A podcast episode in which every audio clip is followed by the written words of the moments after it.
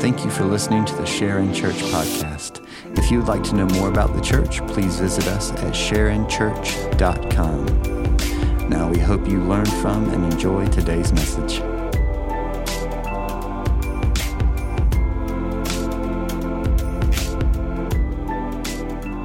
Grab your Bibles and turn to John chapter 8, if you would. John chapter 8 is where we'll be. We're in this series called That You May Believe um, leading us uh, through the book of John. We're doing it a chapter at a time. And so we've asked you to participate um, in reading each chapter as we lead up to it. There's only so much that we can uh, teach in the time that, that we're given, but the same Holy Spirit lives in me, lives in you.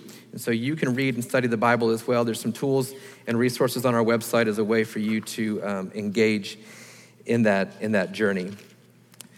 So, to catch us up, uh, some context uh, Jesus has um, People have come back to Jerusalem. It's kind of his, it's in the middle of his second year of earthly ministry, between the second and third year of his earthly ministry. He's on the way to the cross. We're in year three, on the way to the cross. He came back to Judea in Jerusalem, um, where the Jews have all gathered for the Feast of Booths, the Feast of Tents, the Feast of Tabernacles, Feast of Sukkot, whatever your translation says. And it's one of three major feasts, and they've made a pilgrimage, many of them back to Jerusalem in Judea for this feast. It's a seven day festival. It culminates on the seventh day. At the end of John chapter 7, the seventh day, uh, the priest every night at the feast has a pail of water that he's taken from the pool of Siloam, which we'll read about in John chapter 9, and he dumps a little bit of that water out. And on the final night, night seven, he empties the bucket only to show you there's nothing left in it, that it's empty. And it's a reminder for the people of Israel, the Jews, to pray for the coming Messiah. They talk about him being the living water from Jeremiah. And Jesus, the night, this night at Sukkot, at the Feast of Booths, stands up at the temple as the priest is pouring that out, and he says, I am the living water. I'm the living water. He says that at the end of John chapter 7. Pharisees uh, don't like that. The Jews who are against him don't like that. They um, cause some more issues. So then we find we're here in John uh, chapter 8, where Jesus is going to make the declaration that he is the light of the world. And that's all in context of what's happening in location, of geography, as well as just in context of scripture and in kind of the Jewish festival feast season as well. But before we get there, I want to do some work on understanding what light is biblically. There's a way of studying the Bible where it's called the theology of first mention. So, whenever you see something come up in Scripture, a great way to understand, hey, I don't understand that, find out where it first appears in Scripture, and you'll probably find the purest version of that. You'll find the purest version of whatever uh, concept or idea that that is. So, we're going to talk about light a little bit today, and uh, that comes from originally in Genesis. So, on the screen will come Genesis chapter 1, the first page, the first words of the Bible uh, says that God created the heavens and the earth. But then verse 2 says that the earth was without form and it was void. And there was darkness hovering or was over the face of the deep. And the Spirit of God was hovering over the face of the waters. So before creation begins, um, in eternity past, all the way back in eternity, the earth was formless and void, and there was darkness everywhere. So, uh, Jewish authors in the Old Testament, some in the New Testament, would refer to this as kind of a chaotic. Darkness refers to chaos. In fact, whenever they reference seas uh, and water, it's going to reference back to the darkness and chaos based on Genesis chapter 1, verse 2. So darkness was there, and it was chaotic. And God had a plan for creation, but there's something had to happen before creation could occur. Because it's dark and chaotic, something else had to happen. So in verse 3, God said, Let there be light. And there was light. The first mention of light in scripture is from Genesis chapter 1, verse 3, when God says, Let there be light. The context is that there's darkness and chaos, and God speaks light into existence before creation. So before creation can happen, light has to be in place because light exposes the chaos. Light exposes uh, those things. So I don't know what kind of um, how you feel about cleanliness in your house and messiness and all that. Some people are just fine with messiness in their house, and I don't understand you people, but you are. You're fine with it. Um, some of us, as we get older, we become less adapt to it, and then we be, realize we're hoarders, and so then we have that going on. But Um, maybe you have teenagers, and so students, I love you, but your rooms are disgusting. And so maybe their rooms, um, you know that you cannot walk into their bedroom. Maybe you have this room in your house that you know if it's dark, it's just not safe to walk into. It's just not a safe place. Uh, we have boys, and our boys love playing with Legos, and no room was safe in our house in the dark. Um, so we were careful about that. So what happens when you walk into a room where you know there's going to be chaos in the, in the dark is that you turn the light on so that you might see where those where the chaotic spots spots are. And um, if you're an obedient child and you love your, your mother well, you will clean up those things um, that you find in the dark and you'll put them where they belong. You'll give form and order to what was once chaotic. That's the point of light, that it reveals that. Now, what we do, many of us, is we turn the light on just enough to push our dirty clothes to the side to get a walkway to our bed, and then we turn the light back off. And that, that's all we need. Once you memorize that path and you've worn that path into your carpet, you, you know where the chaos is and where to get around it. But if we're going to put order to chaos, first needs to be exposure. First needs to be light to expose the mess. This is what Genesis is telling us that God spoke light into existence that he might then be able to put form and order to the chaos. He separates the darkness in verse uh, 4. God saw that the light was good and he separated it from the darkness. He begins to put order to it. So, this is what light does light exposes chaos. Light penetrates darkness. Darkness does not overcome light. Uh, when you open up your door at nighttime, your front door, darkness doesn't all of a sudden seep into your house and overtake your house. But the light from your house goes out and overtakes the darkness. This is what light is uh, biblically. Light comes before form, light comes before life, because light exposes chaos. So light has to come before even new creation. Exposure has to happen before even new creation. And it leaves us with a choice, a decision to make. Like in our rooms, when the light exposes the chaos, what do we do with it? Do we turn the light off and then just jump into the bed and hope to sleep and forget about it? Or do we put things where they belong? Do we address the chaos. I think biblically, spiritually speaking, it's the same question for us. When the Lord illuminates the chaos, when He illuminates the sin in our hearts, what do we do with it? Do we put form and order to it? Do we put it where it rightly belongs? Or do we just deal with it and learn how to maneuver life away to a way that gets us some form of peace or rest? I want to show you an image on the screen just of a gradient from darkness to light, and um, been in counseling for a few years. And one of the most monumental things for me is when our counselor had kind of given some of this analogy. I'm going to embellish it a bit just for the purpose of what we're doing this morning, but this is all of us in, in, the world that we live in, between the sin of Adam and Eve in Genesis 3 and the coming of Jesus in Revelation. Between those two things, between the tree of the knowledge of good and evil and the tree of life coming in the heavens, then we live in between, which means that in our own souls, it's not pure light, but if we're following Jesus, it's also not pure darkness. Now, if you don't know Jesus this morning, the truth of Scripture is that you're walking in pure darkness. Even the good things you try to do are just filthy rags uh, to him. But if you're following Jesus, there's some mixture of good and evil in you. Paul says it's the war within our, the passions that are at war within ourselves, is what this is. And so, depending on where you are today, we are somewhere on this spectrum from darkness to light. And the farther we move into darkness, the less we, the less we see the light, which makes perfect sense. The farther we move into darkness. And as we get very far into darkness, the light has little to no effect in our darkness in its current state. So, as the light is positioned where it is, it won't make its way into the darkness. So, there are times when God, in His grace, pulls the lid off of our darkness that the light might shine and expose us. In His grace, He does the exposing in a profound, dramatic way. Sometimes it's through the conviction of the Spirit, but often it's through being caught in sin. It's through being exposed as who we are. Because God has a new creation in mind, and He has to expose the chaos before He can recreate or create something new within us. And I want to ask you to raise hands, but I wonder how many of us have had that same experience of God ripping the cover off of our darkness that, that light might come in. And when light comes in, it exposes our darkness.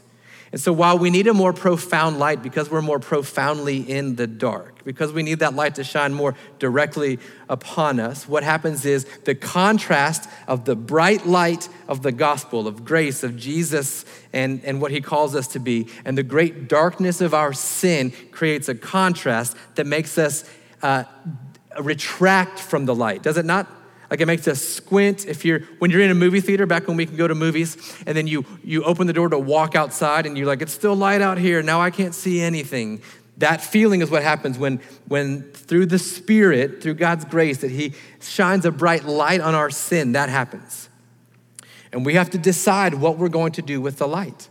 Many of us are going to throw the covers back over. We're going to try to find the light switch with our eyes closed just to kill the pain and the hurt that happens in our exposure. We're going to read a passage in John chapter 8 where um, there's exposure that's happening, and we often focus on the one exposure, but there's exposure happening all around. And I love the way that Jesus works that whoever is, uh, whoever is around when these things happen, the message is meant for everyone. It hits everyone. Everyone is susceptible to the collateral damage of Jesus' teaching here in John chapter 8. So let's go there in John chapter 8. We're going to start in verse chapter 7 verse 53. A lot of your Bibles probably say that the earliest manuscripts do not have this passage. Um, a lot has to go into explaining this, but basically, we, we don't have the earliest original copies of any of, of Scripture, but we get closer and closer depending on artifacts and archaeology. And uh, the earliest manuscripts we have of the book of John do not have this passage here in the book of John. Um, some have it later in the book of John, some have it in the part of Luke, uh, but uh, most of them don't have it here in the book of John. The ones that we do have that have it in the book of John have been affirmed by people who created the canon of Scripture, and they believe maybe it was written by someone who walked alongside of John, or, uh, or John spoke it and, and they wrote it. The debate is not whether or not this is God inspired, whether or not it's inspired Scripture. The debate is whether or not it belongs here or not. That's the question. So it could belong other places, but I think in context and based on where most of our Bibles have it, this makes a lot of sense. So I'm going to teach it as that. Um, I'm going to teach it as that, as in context, because it, it does flow and make some sense. So that's just to handle that. John uh, 7:53, they went each to his own house. After this last feast, what John calls the great day of the feast of Sukkot, the feast of tabernacles, the feast of tents. After that last night, everybody went to their own house. Verse 1, but Jesus went to the Mount of Olives. The Mount of Olives overlooks the temple. He's often there to pray and spend time with the Father. We'll read more about that in a few chapters. But he goes there. Verse 2 Early the next morning, early in the morning, he came again to the temple. So he comes down from the Mount of Olives early in the morning into the temple. Remember, people have traveled from all over to Judea to celebrate this feast, particularly the last one, this great day. And so this is the morning after. This is when you have to check out of your hotel room. This is when you got to pack everything back up and you're tired because of the party you just had the night before. And depending on what kind of party it was, there's red solo cups everywhere and you got to figure out where does all this trash go? Who brought this? And so they're packing things up but Jesus goes to the temple. There's a place where Jesus would teach in the temple, which is called the court of women, which is as far as women were allowed into the temple. And so it's there next to what's called the treasury, uh, where, the, where the widow gave her two mites. That's there, and that's all happening. In the court of women by the treasury, at this point, based on this feast, would have been at least four, I mean, 30 uh, foot tall lampstands that they would light each night during the festival to symbolize when God led his people in the wilderness by a, fire by night and a cloud of smoke by day. That's all happening here. So he's not he's not like in a church setting. He's on the stairs, kind of an outdoor uh, kind of amphitheater kind of places where he is in the temple teaching. It says in verse 2 that all the people came to him, not some people, all the people. Everybody in town came to hear Jesus teach on the morning after the greatest party they've had all year, and they come to hear Jesus teach. And he sat down and taught them. So pay attention uh, to Jesus, to where he is physically. Now he's sitting. A rabbi would stand to preach or to give like a more prophetic word. He would sit to denote his authority in teaching or unpacking the scriptures. He's sitting to teach, and he taught them Verse 3 the scribes and the Pharisees brought a woman who had been caught in adultery. Some of your translations say, in the very act of adultery, who had been caught, who had been trapped in, ensnared in the very act of adultery, and placing her in their midst. Day after this festival, everybody is in town. Scribes, who are the experts in the law, they know every loophole in the law, they know every word to it, they know how to get around things, how to uh, make people think certain things. They're, they're, they're, lawyers, is what they are. And then you've got the Pharisees who are jockeying for authority. Uh, they don't like where they are standing in regards to, poli- to religious political structure. Jockeying for authority have now partnered with the scribes. And they bring a woman who has been caught in the act of adultery. Now, I don't need to go into too much detail as far as what the act, that act of adultery would have been, but she's caught in the act. Not after the fact, not before, not they found some text messages. This is in the act. And so they drag her from the act of adultery and they bring her into the courts of the temple and they place her in front of Jesus. But not just in front of Jesus, in front of hundreds, maybe thousands of people who have gathered around to hear Jesus teach, unpack the scriptures. And the act of adultery would mean that this woman uh, is probably not clothed. She's not in her Sunday best. She's not, doesn't have her hair straightened and then curled. She doesn't have all of that happening. She's just there as she is sobbing, snot everywhere, sweaty, hair a mess, naked, maybe, maybe a bed sheet, maybe somebody's robe that she grabbed on the way out as they dragged her out, but they throw her in front of Jesus and in front of this crowd. And already we understand that this is not about justice. This is about something else. Because if they really wanted justice, if they really wanted um, what God wanted for this woman and for her sin, they would have gone about it a different way. This is not about that.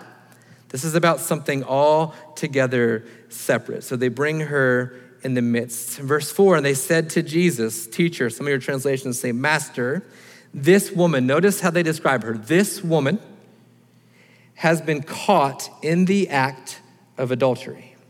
Now, in the law, Moses, this is in Leviticus, I think 23, Moses commanded us to stone such women. This woman now sees such. She's one of a group of women. He commanded us to stone women like her. You know women like her. That's what they're saying. You know women like her. You know how they dress. You know the words they say. You know the way they act around men, particularly married men. You know, you know the songs they listen to. You know the way she smells. This, you know women like this? The law commands us to stone women like this this kind of person.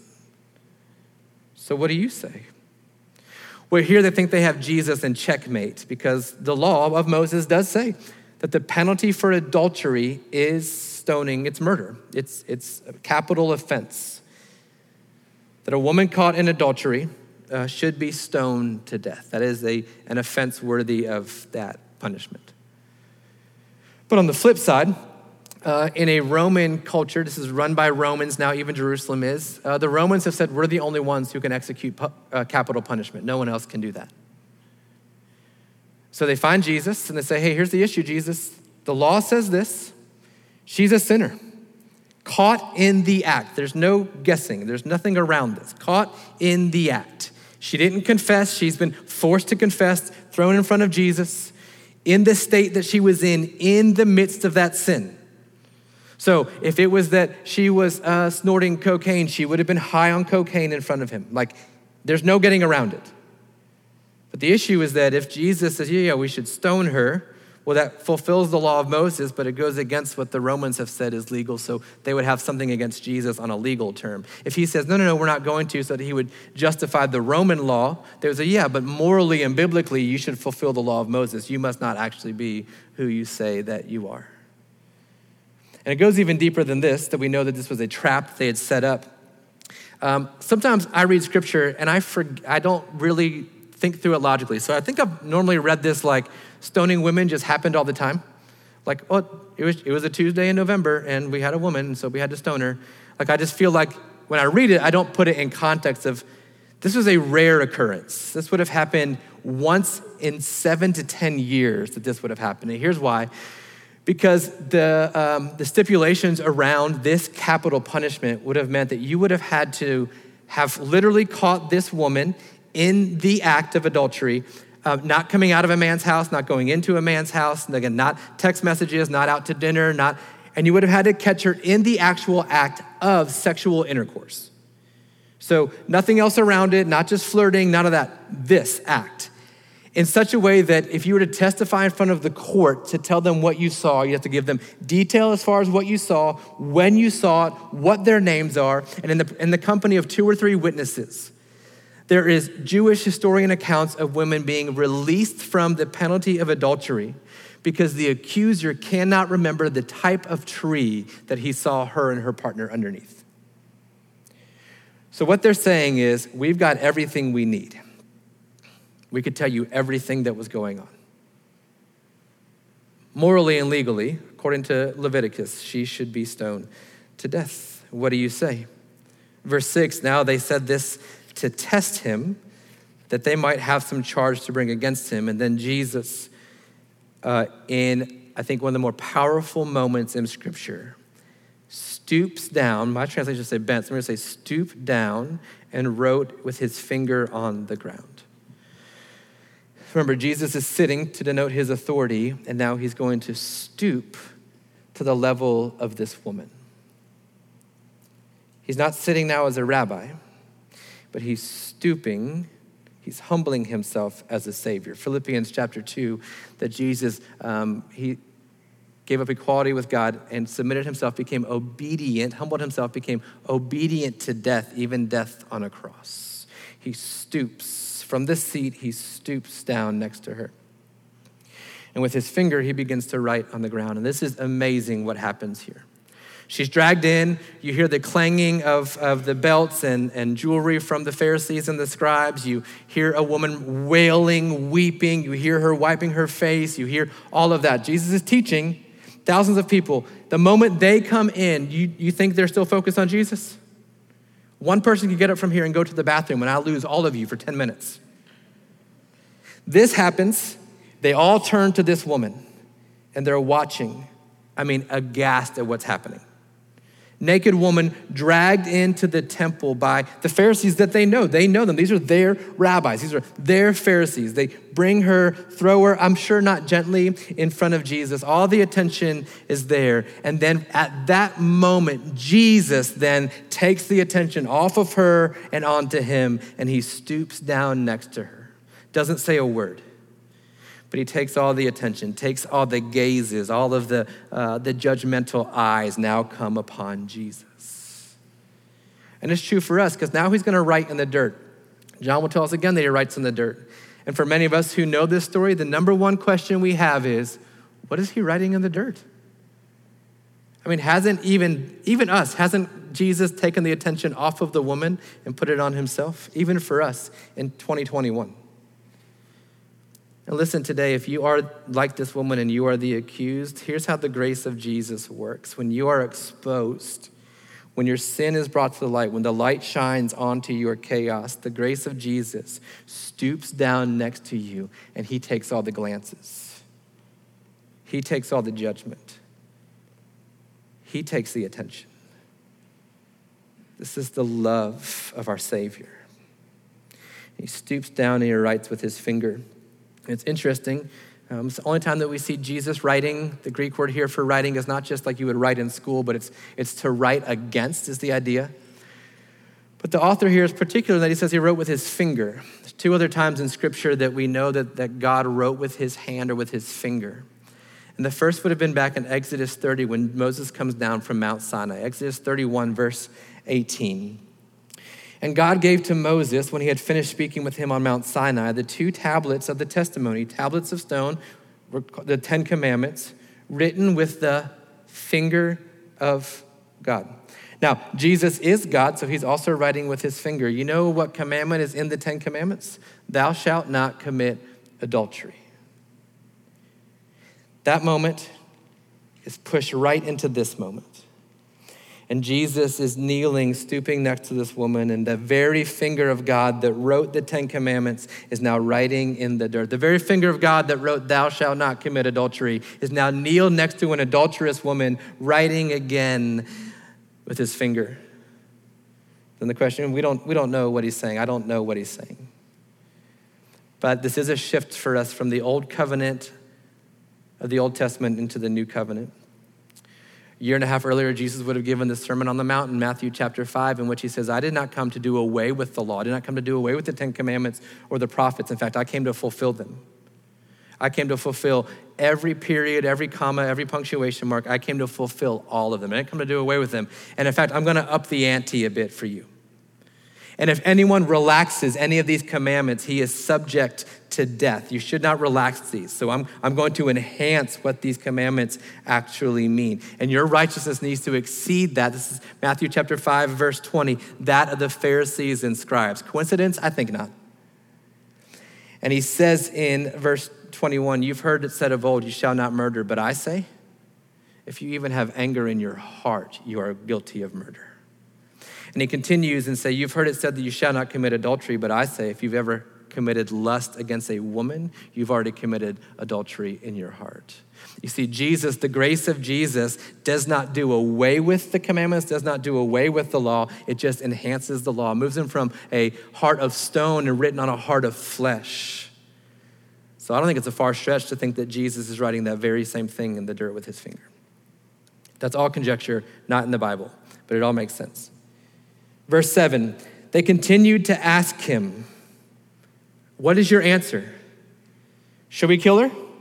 What do you say? The, the law says this. What do you say? Jesus, what do you say? Quit ignoring us. What do you say?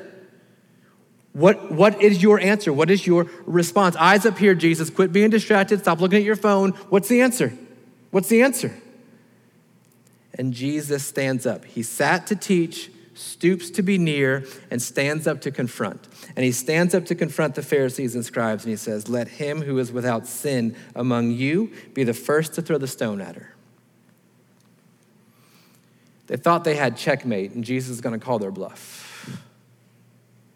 And he stands up eye to eye and says, Okay. Then, then you know, based on the law, then you have to be pure, you have to be holy, and not guilty of sin particularly not guilty of the same sin in order to commit, in order to go on with this capital murder. In order to go on with this punishment, you have to be that way. And Jesus knows full well these men. John 8 tells us they begin to leave. Verse 9, when they heard, I'm sorry, go to verse 8. And then, he, then, like he does, he goes back down on the ground and writes on the ground.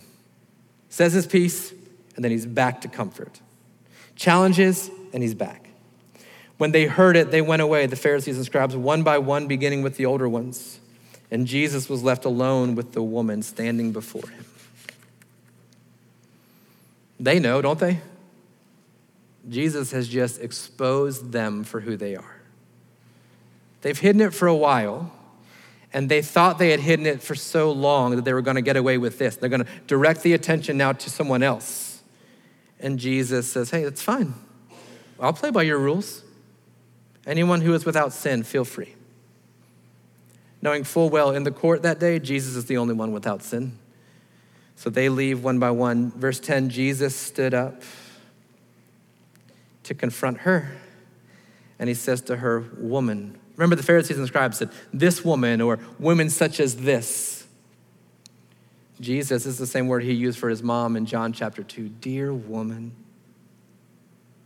Just an empathetic compassion. Dear woman, where are they? Has no one condemned you? She looks and she said, No one, Lord. And Jesus said, Neither do I condemn you. Go, and from now on, sin no more. John chapter 1, verse 14 says that God sent Jesus full of grace and truth. Not either or, not 75% and 25%, full 100% of both.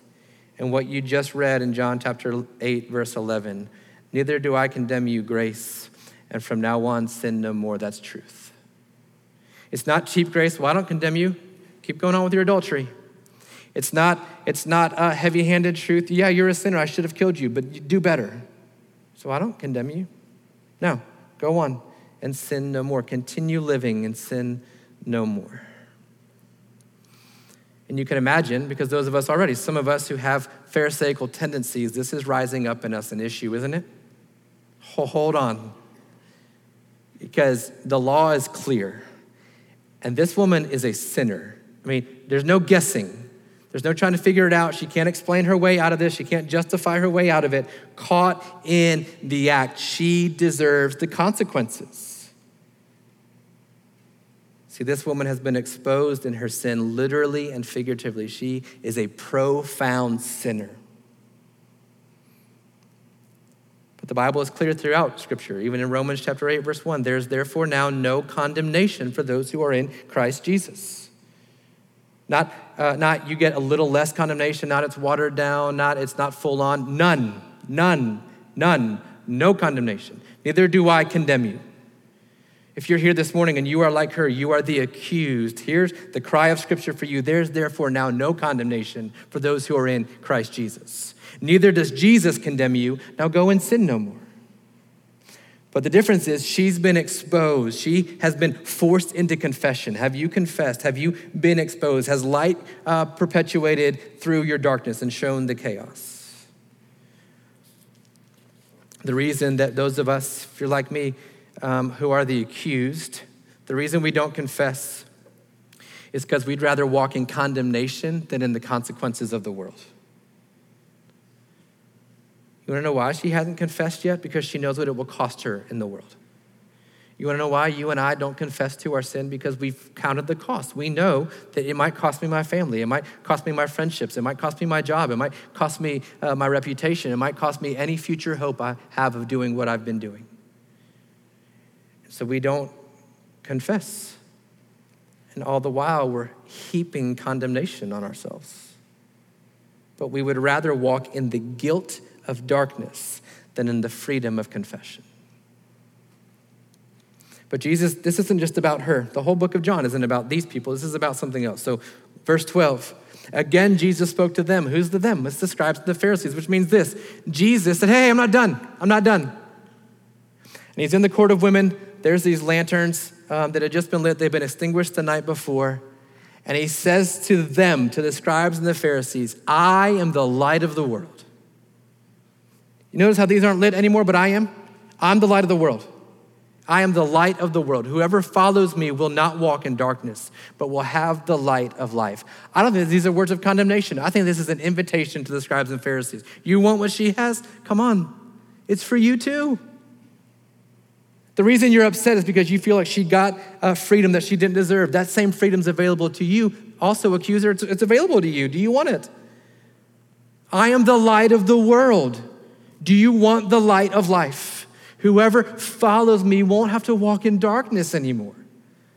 I think it's an invitation to them context, everything around. I think it's an invitation to them. Then John 8 continues. They're like, well, maybe, maybe I believe that you are. And then Jesus keeps saying more things. And at one point, he says, You are of your father, the devil. He is your father. They're like, No, no, no. Abraham's our father. Like, No, no, no, no. Because if Abraham was your father, you would know who I am. You don't know who I am. Your father is the devil.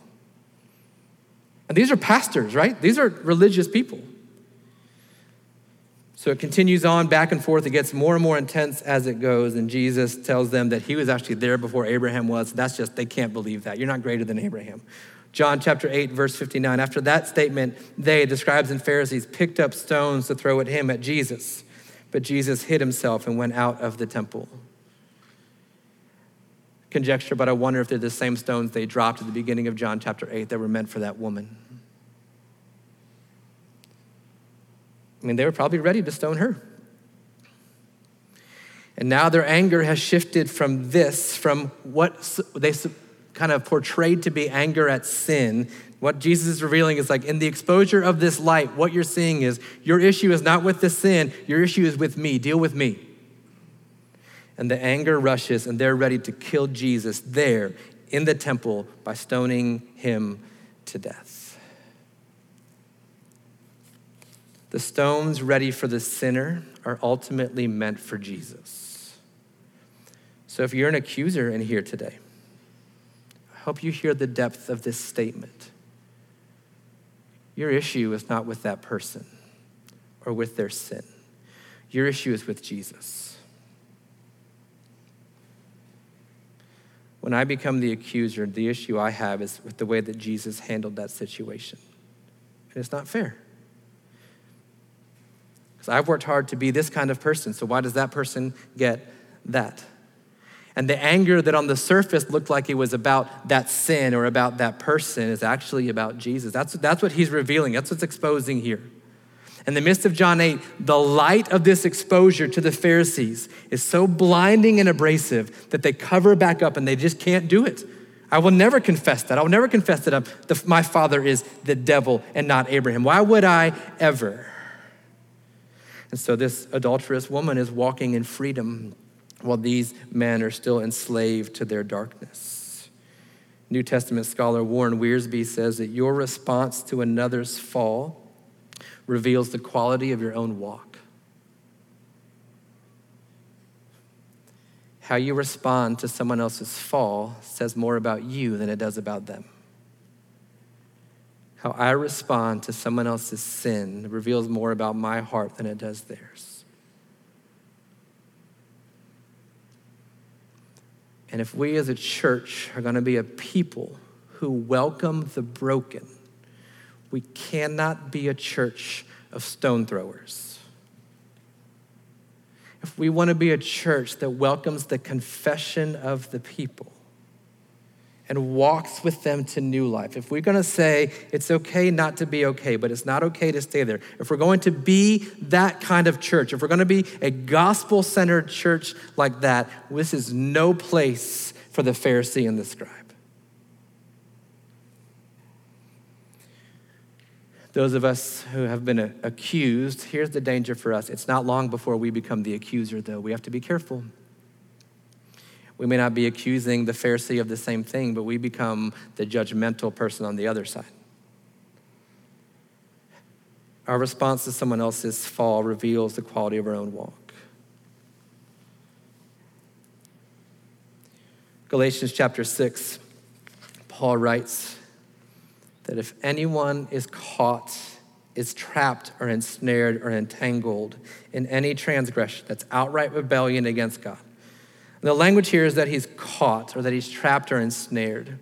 Now, um, we are fully, we are full participants in our own sin. We don't abdicate that on anybody else. The devil doesn't make us do it. But the devil sets traps. The enemy sets traps for us and he knows the flavor of cheese we like. He knows what's going to draw us to the trap, and he sets personalized traps for each and every one of us. And that's what ensnares us. For anyone that's ensnared in transgression, ensnared in rebellion, Paul says in Galatians, You who are spiritual, which is you who are led by the Spirit, coming off of Galatians 5 and the fruit of the Spirit, you who are led by the Spirit should restore him this word restore means to set a broken bone. And if the passage were to end right there, we could all agree on it. Because some of us want to do that to heal, some of us want to do that to hurt somebody. Like, oh yeah, I'll help you set that bone. Come here, big boy. But he continues, You who are spiritual, you are spirit led, should restore him in a spirit of gentleness, or some of your translations would say meekness. In this context of John chapter 8, uh, Jesus is the light of the world. And in his light, he has exposed this woman for who she is a forced confession in front of a bunch of people. And he extends grace and no condemnation and extends truth. And now go and sin no more. Live differently because of this. At the same time, he's exposing uh, the darkness of the pious Pharisees. He exposed the darkness of the profound sinner. And now he's exposing the pious darkness of those of us who are considered spiritual. And Paul tells us in Galatians that if anyone is caught in transgression, if anyone is a profound sinner, you who are spiritual should not act like the pious Pharisees, but should, like Jesus, stoop down to restore him in a spirit of gentleness or meekness. This idea of meekness is the idea of power under control. Jesus has the power and authority to, to do what Leviticus says he can do.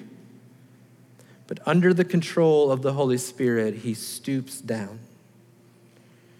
Then Paul says, Keep watch on yourselves, brothers, lest you too be tempted. The temptation, though, is that we become pious in our restoration.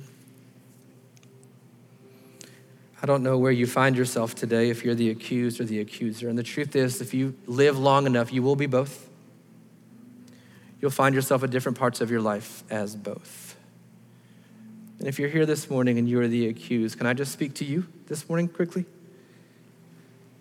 The issue for you is that you prefer the knownness of your slavery to the unknownness of your freedom. The issue for us when we find ourselves entangled in sin as the accused, and why God has to expose our sin and why we won't do it on our own is because we're actually more comfortable in our sin, and it's the freedom that scares us. Because at least in my sin, I know how to manage my guilt. I know how to manage my shame. I know how to manage my uh, phone records. I know how to manage those things. I know how to do that. And I can find myself at least pretending. And if I have to pretend for another 40 years, I'm okay. I'm okay. And I'm okay to be 70% loved by God if this is all I get. I'm okay. Can I just ask you this morning would you, would you allow God to love you, though? Like, let Him prove His love to you. Because you'll spend another 40 years questioning if God actually loves you.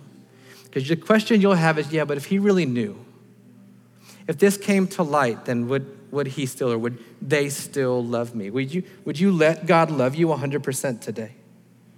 Give Him a chance to prove that the cross wasn't a fluke, it's not a mistake, that it counts for you too that all condemnation has been absorbed by Jesus on the cross. He has nothing to give you, there's no leftovers for you.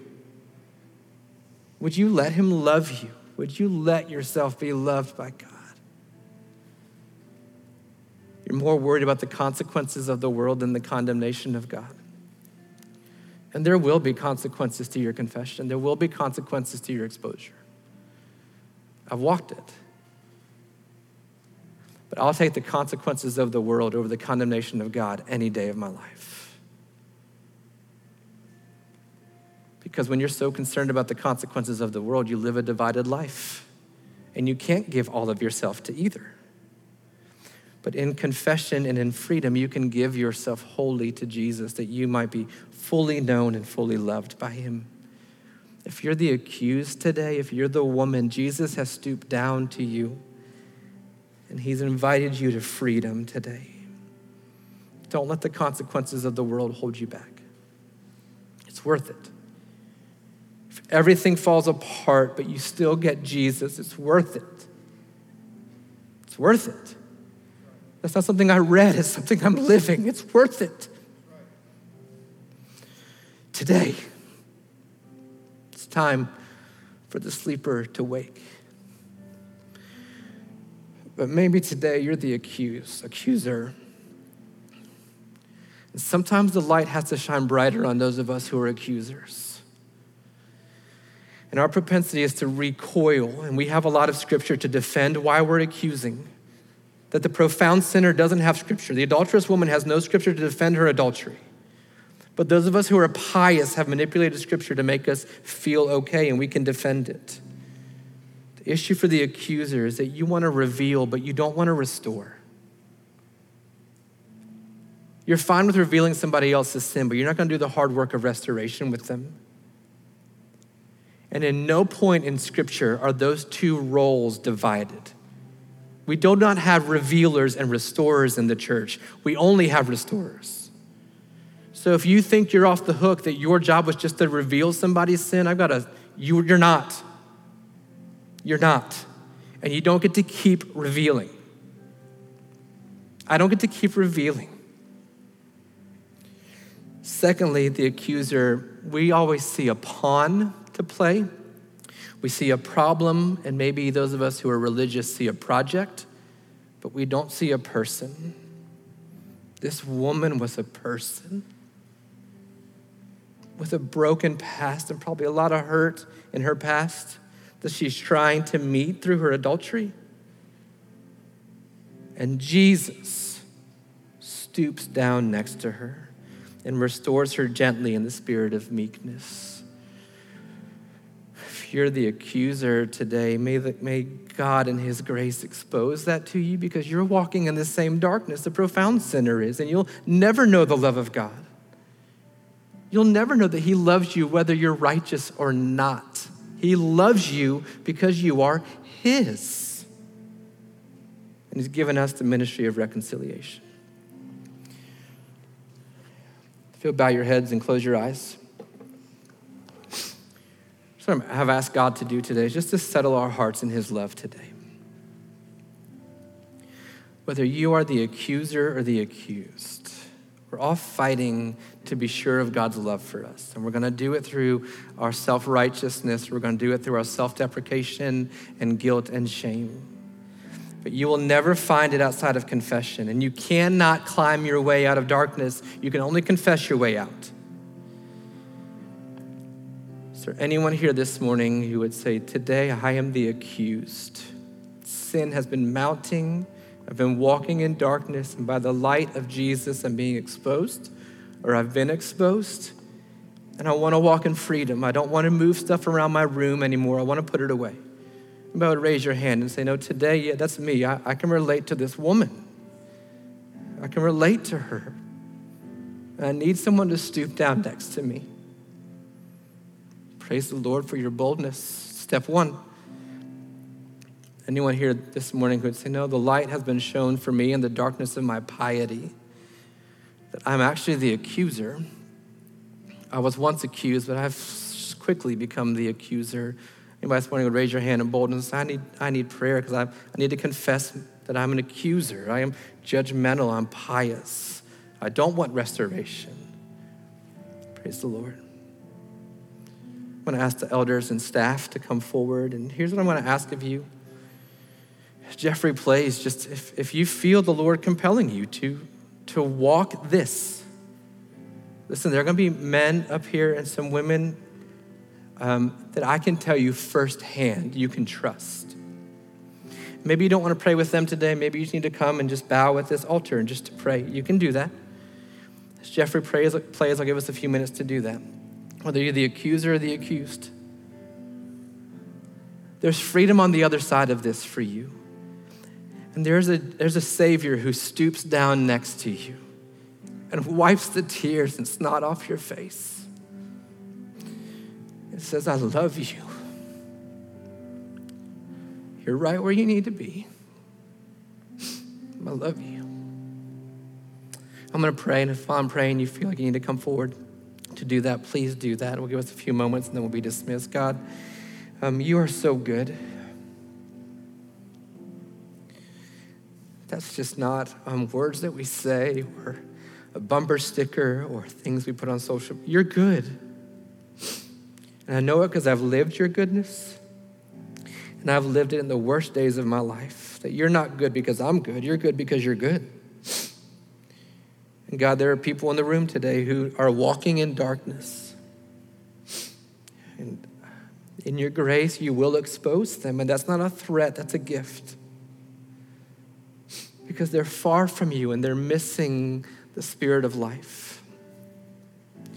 So, would you give them the courage to confess? Give them the courage to um, be proactive in it, that they might find newness, that where the light has exposed chaos, that you're putting things in order. Allow, let them allow you to do that. Whether it's in their profound sin or in their pious sin, God, that you would allow them to move them towards freedom today If there's anyone here this morning who just not, has not named Jesus as Lord, and so you're continuing to walk in darkness, there is no light in your life. The gospel is clear that Jesus came to save sinners like you and like me. If you would just admit, confess that you're a sinner, confess that there's sin that's keeping you from God, believe that Jesus is the way to that restoration with, with God, and then live your life for Him, commit to Him that He will save your soul and you'll find the light of life as well. If you need to come forward, you're more than welcome to at any point uh, throughout this morning. If you just need prayer for healing or prayer for a situation, wisdom in your life, I know these men and women would love to pray for you in those ways as well. Just give us a couple announcements as we just sit in this for a bit, and I'll dismiss us. Coming up um, right now is our Egg Your, Your Neighbor outreach event. So there are boxes back behind these doors where you can grab a box and um, share the gospel with your neighbors. A creative way to do that. We have 200 boxes. We'd love for them to be gone today. I think we can do that. There's 200 people in our community who need Jesus, and so a way you can do that. March 28th coming up is our prayer and worship night at five o'clock. Just a way for us to prepare our hearts walking into Holy Week, into uh, the passion of, of Christ, into his uh, death, burial, and resurrection. So I want to invite you to that uh, on that night as well. And then our Easter services are April 4th, 9:45, 11:15. Anything else?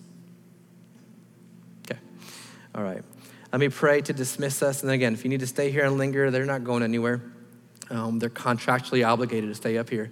So, but again, if you need to come and just have some prayer, um, you can. God, thank you again for this morning. I thank you for your good gospel, the good news of Jesus. I thank you that it is finished. Uh, for the profound sinner like me and for the pious sinner also like me, that I can find freedom in you. May we be a church of free people. In Jesus' name, amen. May grace and peace be with you. You are dismissed. We love you.